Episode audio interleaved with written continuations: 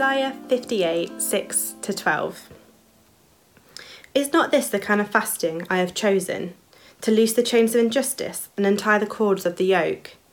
To set the oppressed free and break every yoke? Is it not to share your food with the hungry and to provide the poor wanderer with shelter?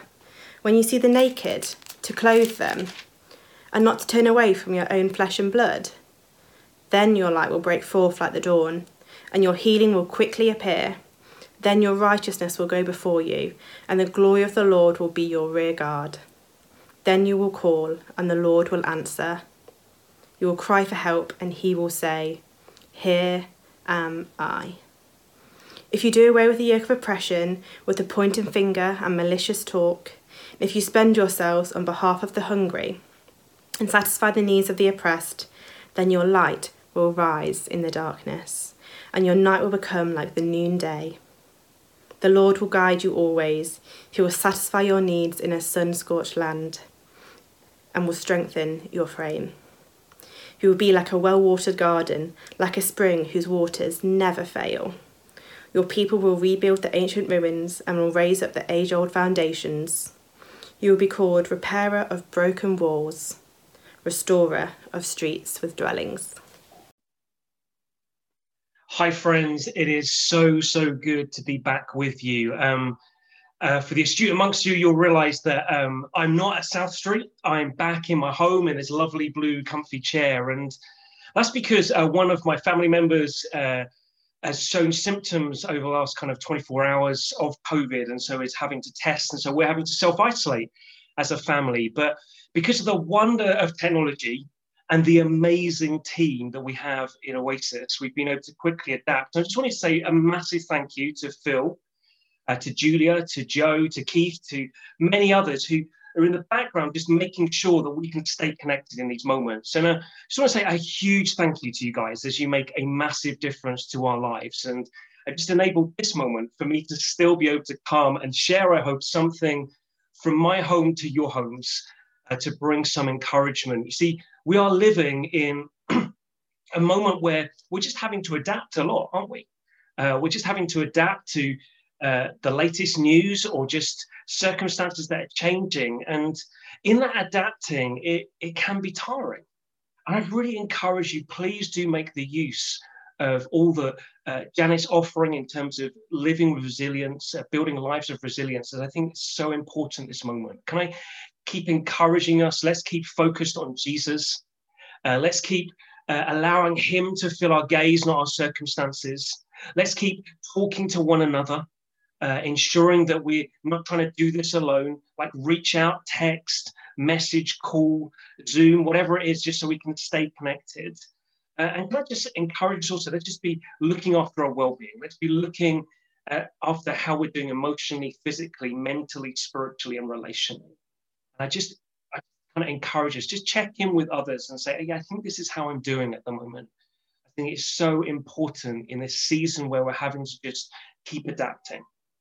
But um, I want to pick up now uh, in this amazing passage that Emma so beautifully read. And it's within this series, uh, Recalibrate, we're going to look at this passage. And Recalibrate is all about these sm- small moments of change that God is inviting us to take in our life in order that we can live more in the good of the life that Jesus offers us. And as we live in light of that, it does not only us good, but others good. And so the invitation week on week is to recalibrate. Small changes make a massive difference in respect to who we are and the good we do others. If you've been with us over the past four weeks, you'll know that we've kind of been looking at how we need to recalibrate internally. And so we've been looking at how we're seeking to abide, how we're seeking to slow down, how we're seeking to uh, simplify how we live, and how we last week looked at how we're looking to live with silence and solitude. And my hope is that we're kind of looking at this and starting to make some small changes in these areas. And my encouragement is it's not going to happen overnight. Like we need to understand we're in a marathon, not a sprint. And it's about making manageable changes that are lasting and make a difference. having looked at kind of some eternal, internal ways that we need to recalibrate, I want to look at some external ways uh, that we need to look at to recalibrate, some external ways that we're going to look at today in the next couple of weeks that impact how we uh, relate to others and how we relate to the society around us. And today, I want to look at the whole area of justice. As we're going to see, Isaiah 58 is all about God's heart and passion for justice. See, I believe one of the things that has come about, one of the ways that God is longing for us to recalibrate our lives with, that has been highlighted through this moment of forced pause of the first phase of lockdown we went through. And I think will then again be revealed through this second phase as we look at it, is the need to live with justice. You see, what that first phase of lockdown revealed is just moments and needs for justice, needs for justice in terms of actually choosing to lock down, choosing to get rid of some of our freedoms because we knew it was going to protect others who were vulnerable. We saw how it highlighted like the need for racial justice, the, the need for economic justice, as we saw that food banks were kind of in growing and are still in growing demand. And that care for the vulnerable, the vulnerable of the isolated, those who are elderly, and saying, saying how can we with justice and care for them? And as we therefore look at a second lockdown, I think it's so important that we get hold of God's heart in this. As I believe God wants to give us a perspective as we live in this season, a perspective that doesn't cause us to live with moments of justice, but rather a lifestyle of justice. That isn't about earning something from God, but rather is about us understanding who God is and how God is then revealed through our lives. And therefore, let's pick up then in Isaiah 58. See, Isaiah 58 is this amazing moment of confrontation, actually. If we were to read the first few verses of Isaiah 58, you discover that this longing that God then presents of what we heard Emma so beautifully read out of uh, us living with justice actually comes from this confrontation to God's people of saying, look, you, you say you know me, you say that you're living honoring me through your worship, through uh, your devoutness to scripture, or your fasting, or uh, the way in which you are living morally. And yet God says, look, I, I want to say that, that that isn't quite adding up by how you're living. Because how you're living is you're, you're not taking care of the vulnerable. You're not revealing my heart for justice. See, God says, like, I want you to live out of relationship with me. And that should shape how you live. And how you live then should be shaped in respect to justice. See, that living isn't out of earning something from God. It isn't that we act justly towards others in order to earn some credit before God. No, rather, it's that actually out of our relationship with God, we then act with justice. It reveals that relationship. And God presents that to these his people in the Old Testament, Israel, in the same way, presents it to us as followers of Jesus and says, actually, in us following Jesus, our lives should be those that are shaped by justice. Like, why? Well, I just want to look at that briefly. You see, our lives should be shaped by justice is because of the life that we see. The life that we see in who God is. You see, if you read the, the kind of Old Testament, you'll see moment after moment of how God is revealed as a God of justice, who identifies with and seeks to uh, work on behalf of those who are vulnerable, who are oppressed, who are the refugee, uh, the fatherless, motherless, the orphan, the, the widow, He's always seeking to work for those that are vulnerable, that are marginalized, that are poor.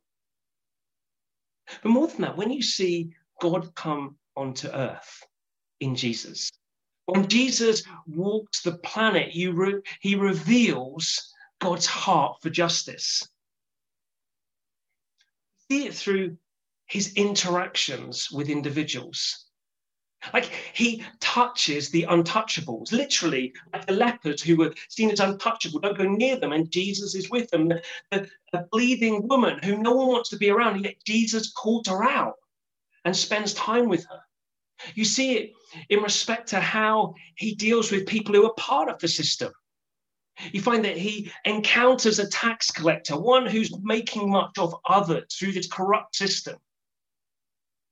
And Jesus encounters him and transforms his life. You see it not only through his interactions with individuals, you see it through the stories that Jesus tells. I look at the story of the Good Samaritan or the hard hitting story of the sheep and the goats, where Jesus kind of reveals that actually how you care for those that are vulnerable reveals how you care for Jesus. Like you see it in respect to not only the care the way Jesus interacts with individuals, not only the way Jesus tells stories, you see it in terms of how Jesus confronts the system around, the unjust system. You see it in terms of how he speaks to the religious leaders of the day. As you find that he confronts them and says, like, how are you caring for the poor and the needy? Like you see in this moment, this action where you find him in the temple, and suddenly he becomes this acts in a way that we would not expect him to, as we find that he goes into the temple and just starts turning over the tables where people were like selling their goods and making money. And Jesus kind of in that moment confronts the system. Like that was meant to be the area where the outsiders, those outside the people of God, could come in and encounter God and yet there wasn't a space for them. That was the space where it's meant to be allowing people to know who God was and coming to pray before Him. And yet it was a place where people were seeking to make money from others. Like Jesus confronted system, but ultimately, Jesus reveals the wonder of God's heart for justice in the way that He provides. You see, you find it through his birth that Jesus is born into a homeless family. You find that he's actually born and, and laid in a feeding trough. That's his first encounter. Bed as a feeding trough. He was born into being a refugee family, a poor family. And from that, you see that that characterizes his life, that he identifies with those that are poor and needy, ultimately, in order that through his death, he might identify in the ultimate way by being one who was oppressed, by being one who had their liberty taken away, by being one who was uh, taken all of his clothes away. So he was naked, laid on a cross, by being one who was hungry and thirsty, one who in his death ultimately identified with all who are all who are poor, all who are needy. Why? Well, in order through his resurrection, he could offer a way that all could know the love he offers. You see, this life that we see in God of justice is then a life that we've each come to know. You see, the uncomfortable truth is this the life that we know is one that came as a result of all that Jesus did. Because the uncomfortable truth is that you and I were or are oppressed by our self centeredness. We're imprisoned by it. We can't find a way out. Our self centeredness causes us to, even when we're seeking to do right, we find ourselves doing wrong. We find ourselves as those who are kind of left naked, vulnerable because of our guilt and our shame of what we've done and what's been done to us. With those who are left continuously looking for satisfaction, but it never quite coming. And yet, through Jesus' death, resurrection, he makes a way to deal with the ultimate state of who we are in order that we can be liberated being those who are now shaped by his unconditional love. Being those who are now clothed, clothed with his unconditional acceptance and forgiveness. being those who are satisfied, truly satisfied in the core of our being by who he is, of knowing his joy, not any old joy, the joy of Jesus in us, his delight, his deep satisfaction that comes and lives and resides in us. See, we're those who know a life of justice because we've received a life of justice, which, as we then get to see this God who is, is his heart, one who longs for justice, who's worked justice into your life, into my life, we then get to be those that not only experience it, but live from that place in order that we live lives show justice. Like, we don't live seeking to earn something. We don't live trying to muster something up. Rather, we live seeking to say, actually, in this moment, I get to reveal the justice that I know. Like, it gives a perspective on this moment. It gives us a perspective that on Thursday, as we enter lockdown, we get to know actually, this is a moment where I get to choose to reveal justice. As I seek to deny myself of my liberties in order to protect others in their vulnerability. Like, what a way of seeing it. Like, through this passage, then, if we jump back in terms of Isaiah 58, God like then reveals, like, well, how then do you live with justice? Well, firstly, he says, like, it causes you to have a perspective in how you see. That's what it does. It changes your sight. Find in verse 7 that it causes us to see others as equals. Like it says, like, see the wanderer, or you could translate the refugee, the same as your family, family, uh, your blood relative. Like, see them the same. Like, see them the same as you. Why? Because all of us are made in God's image. Therefore, as you look around, as we look around at those around us, we see those who are equal, those who are bearers of God's image. It's only that we see them as equal, it's also that we see them in their need and we identify with them. Like God says again in verse 7, like, like, do you see the hungry? Do you see those needing clothes? Do you see those in prison, those oppressed? But to be those who see them around us, to see the isolated at this moment. I remember during the first phase of lockdown, like meeting an elderly lady who's a neighbor of mine at our park very early in the morning. And as we socially distanced somewhat, I called out hello to her.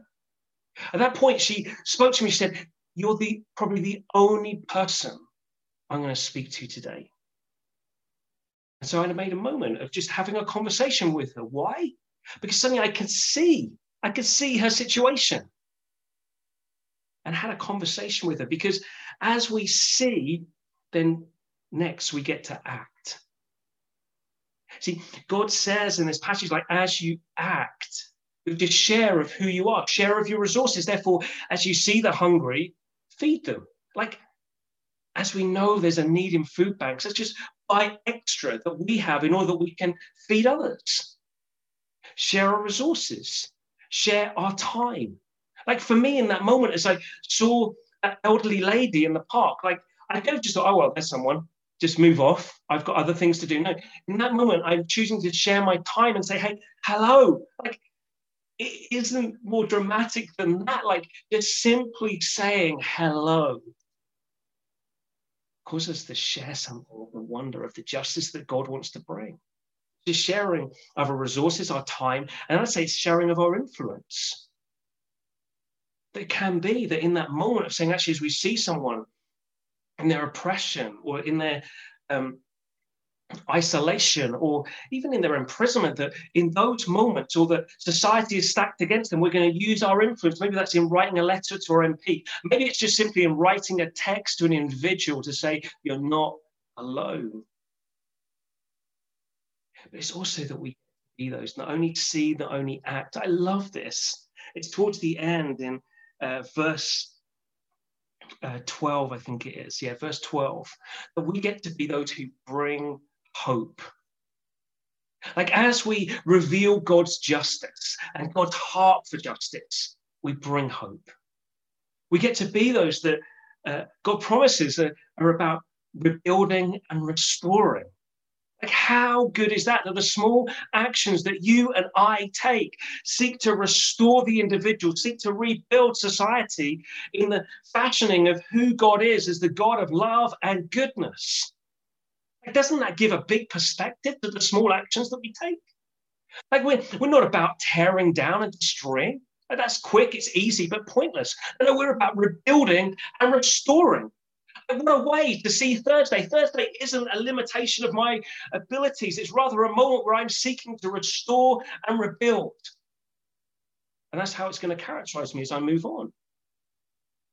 But not only are we those, therefore, who get to live this life showing justice, there is provision for life as we live way vision for life. You see it in verse 11 of Isaiah 58, where God promises that He's going to bring wells that bring strength and provision. Like, how good is that? That it isn't that we've got to just work hard and like try and use all the energy we can, because if we do that, we are doomed to failure. But rather, God says, as you live this way, I will provide everything you need. Like it will feel like sometimes it's like a desert around you, yet I will cause you to be what? An oasis. Oh, is that not so good? That you and I can get to know the provision of God every day to live a life the Holy Spirit is longing to meet with you, is longing to meet with me to provide everything we need for this season. Like, doesn't that lighten the load? God is longing to bring justice. God wants to use you and I to bring justice, and He's going to provide everything we need to do that. Like, just breathe out for a moment. It's good. God has what we need. Therefore, I just want to leave us with just some practical steps we can take then. I'm going to list seven things I think can help us as we seek to try and recalibrate our lives in order that we make small changes that cause us to live lives that are about justice. See, firstly, I'd say it's about spending time catching God's heart and hope for justice. Like, don't take my word for it. Go look through scripture how God's heart burns for justice. Secondly, let's look and notice those around. Let's have eyes to see others as equals and to identify with their situation.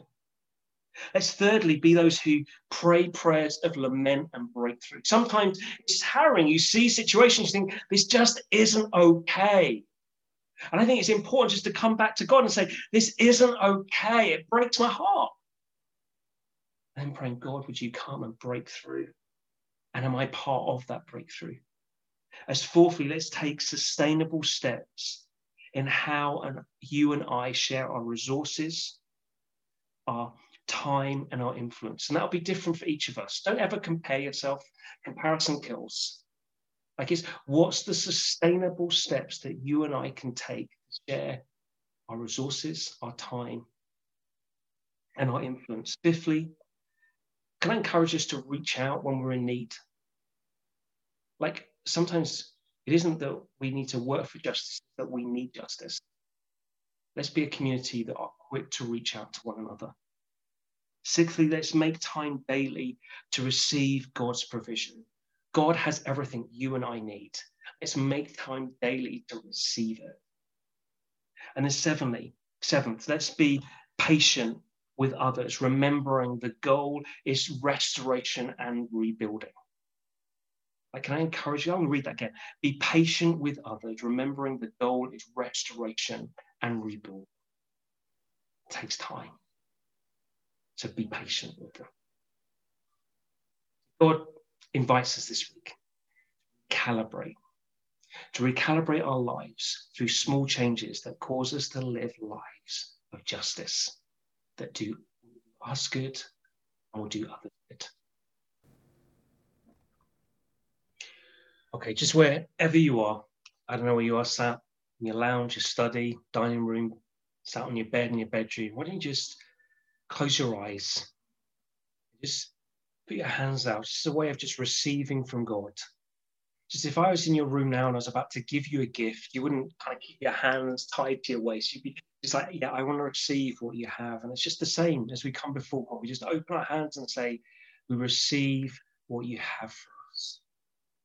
And I just want to pray for us now in each of our homes. Father, I pray for every individual. I thank you that you know everyone by name. You know exactly where we are. You know exactly what we're living with at the moment. And I, Father, I pray, would we each know afresh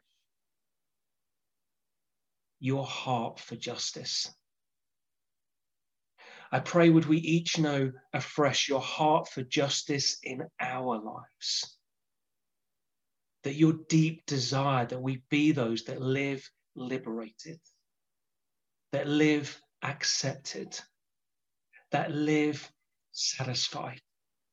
Ask Holy Spirit, would you come and would you do that? Would you bring that reality deeper and deeper into our hearts? And God, I pray that as we live feeding more and more on the justice that you have shown us, I pray, God, would you give us all we need to be those that work for justice? I pray, God, that as this coming Thursday will mean a high cost for some of us, as we know we're going to be living isolated, would you come and give us everything we need? I pray for all of us that we'd be looking out for one another, seeking to care and love one another. But I pray also, would you cause us to be those that use all that we have to make a difference to those around us? Holy Spirit, I pray for a fresh commissioning this coming week that we would be your salt, your light in this world, revealing the wonder of God's heart for justice for every individual. I ask this for your glory, Jesus, and I pray go with everyone in each of our unique places through the communications, through the conversations we're going to have this coming week. Would we reveal your heart for justice for every individual? I ask that for your glory, Jesus. Amen.